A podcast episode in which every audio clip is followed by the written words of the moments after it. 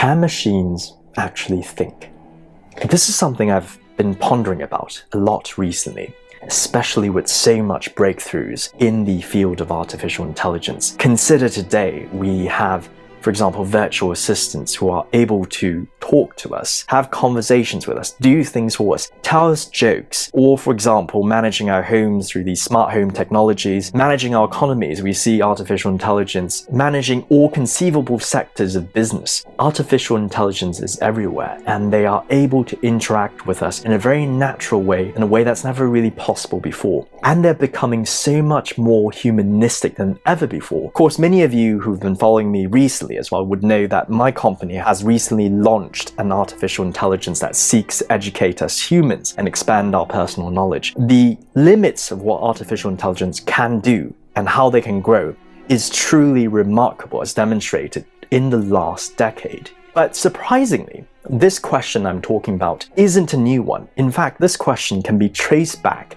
to ancient Greece by philosophers then. And people have been wondering this exact question for millennia as technology has developed and as machines are becoming more complicated and we start to build these computers that are able to do so much more. It naturally arises whether they can be so progressive at some point that the question arises can they actually think? Is it conceivable that they would have the same sort of intelligence as us humans? Well, tonight to really navigate this question, Let's look at some of the thought leaders in this area that I think are very relevant. One, for example, is Alan Turing in the 20th century. He's a famous mathematician and early computer scientist, and he actually devised a test, if you will, that would allow us to determine whether machines or computers have actually achieved intelligence. This test, known as the Turing test, is actually based on a parlor game of time known as the imitation game. How the imitation game works is that you have a man and a woman who are brought into separate rooms, and then you have a third player. And this third player gets asked questions of these two people, although he can't see them, and he gets these answers sent to him by written form. And this third player, this interrogator, would have to determine based on the answers who is the woman and who is the man. Sounds like a fun game. But what Turing did was he modified this game to create this thought experiment, this test. Instead of having a man and a woman, you have a human and a machine or computer. And again, the interrogator, who is a human player, is asking questions, and again, both are providing answers. Turing argues that if the computer is able to submit answers that is effectively able to confuse the interrogator where he is at a point where he's unable to determine who's actually human or who's actually machine, then at that point we could say that the machine has passed a Turing test. At that point, the machine is considered intelligent. Because if it is able to answer questions by its own volitions in a way that is very much human, and it's so intelligent that it's able to behave so naturalistic, certainly at that point, we can say that this machine is intelligent. It's able to think and act in a way that is human. And this is, of course, a very interesting test that I think if you applied to many of the artificial intelligence today, for example, even Siri, the most popular one, you can try it right now. I don't think it'll pass the Turing test because you can still tell that there's something quite off about its behavior and interaction with you. But it isn't inconceivable that at some point in the future, maybe Siri or whichever other artificial intelligence may be able to behave in a way that is entirely human.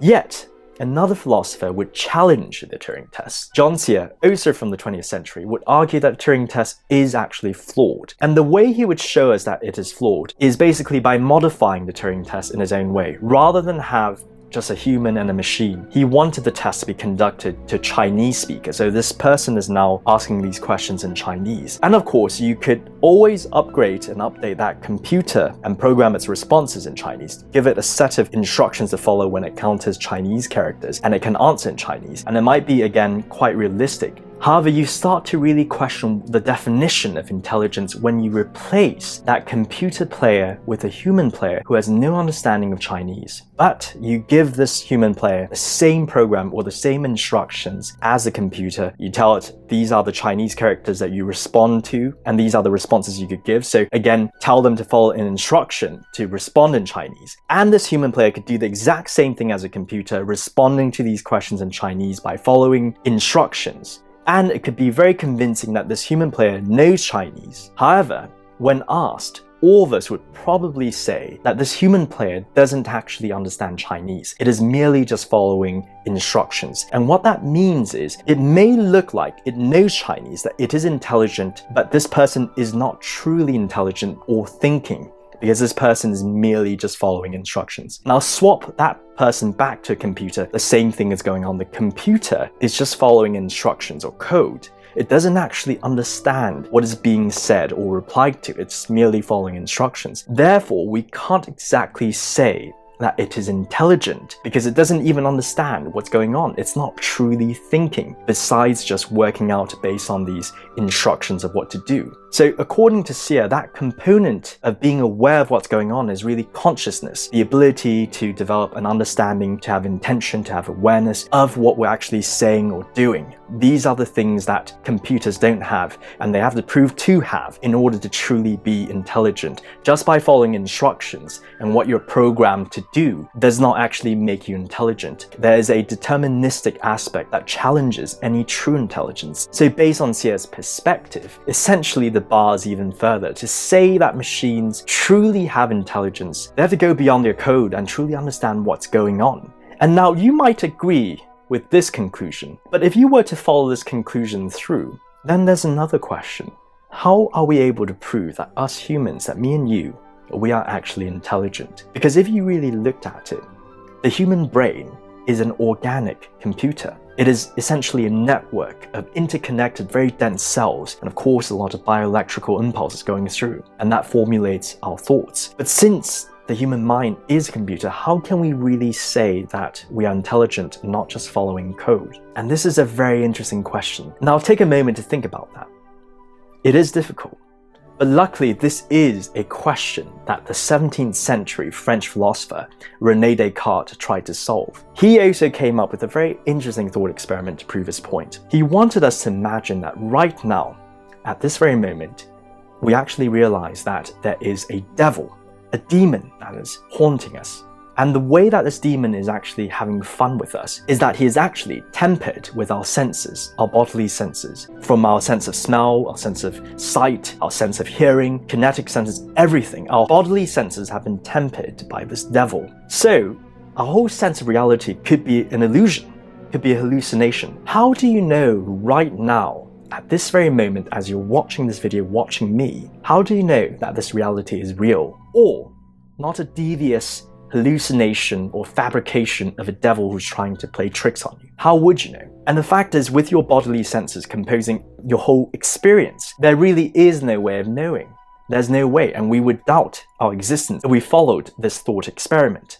But yet, it is in our very act of doubting that we question what is doubting. What I mean is, since we know the bodily senses are not true and we're doubtful, what is the thing that is actually doubting this entire experience? There is something doubting behind the scene. And this thing that is doubting must exist beyond your bodily machine, your body. In other words, this thing that is doubting, that's able to think, must be a ghost or so your mind, your ability to doubt, this must be something that exists by itself. And because of that, Descartes drafted this famous maxim Cogito ergo sum. I think, therefore I am. My ability to think, your ability to think right now and doubt is a proof of your existence, but also the existence of something beyond the machine, a ghost in the machine. And how Descartes proposed it worked is essentially your body is always picking up information through its senses and it's delivering these information to your mind, which is interpreting this information and making sense of the world and the reality. And they're both different things but working together, mainly through your brain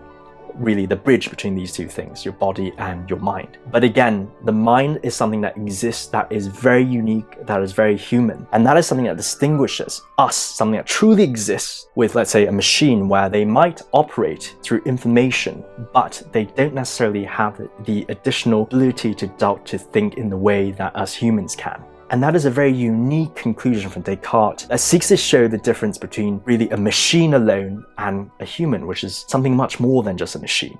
And perhaps that is the distinction and the barometer that we could use to really test the intelligence of machines. Yet, philosopher Gilbert Ryle would challenge Descartes' conclusions. He said that Descartes was actually wrong in his conclusions because he made a false distinction.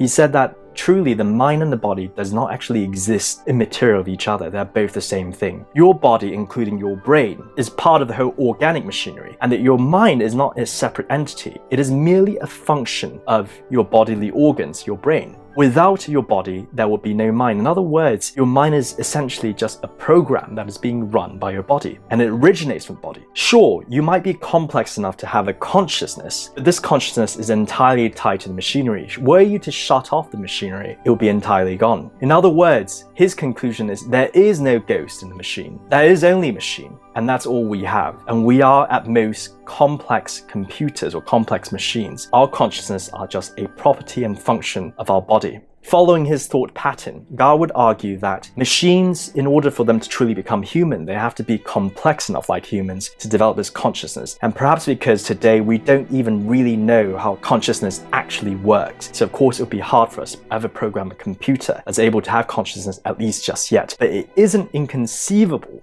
that machines could develop consciousness if they are complex enough. But in other words, the conclusion of Gao is that us humans, we are very much just computers or machines that are very, very complex. There is nothing unique about us. So, tonight, as we can see from just my brief exploration of all these different philosophers and thinkers, that this question of machine intelligence is very much tied to our human intelligence, our human nature. And as we can see, there isn't a firm conclusion for us to really judge what intelligence is and whether machines can achieve it. But one thing is for certain as artificial intelligence is getting more and more developed, these questions become more pressing.